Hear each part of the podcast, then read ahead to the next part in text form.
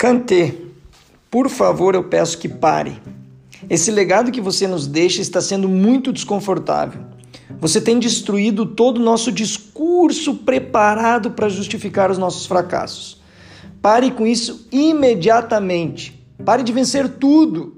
Pare de ser essa contradição em meus pensamentos. Pare de ser tão extraordinário a ponto de vencer contrariedades físicas, culturais, técnicas, emocionais, mentais, raciais, humanas. Era para você ser só mais um.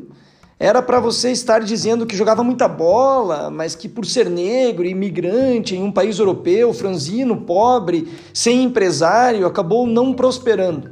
Era para você estar dizendo que perdeu o pai com onze anos e que isso mudou a sua vida, a ponto de você não suportar vencer seus próprios medos e vencer seus próprios desafios.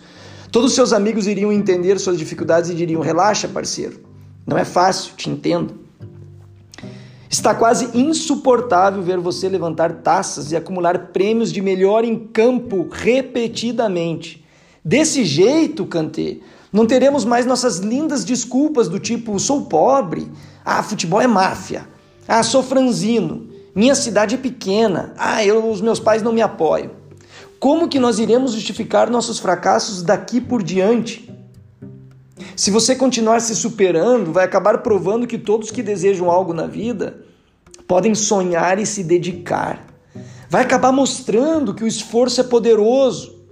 Vai, por fim, comprovar que o trabalho sério é incrível e que pode mover um jovem, negro, imigrante, pequeno, franzino, a incríveis resultados a ponto de motivar pessoas e deixar um legado para o resto do mundo. Ai, ai, você vai nos proporcionar o entendimento que é possível sonhar alto, fazer muito e ter fé para colher resultados positivos. Kanté, eu peço, por favor, pare, senão você vai mudar o mundo inteiro.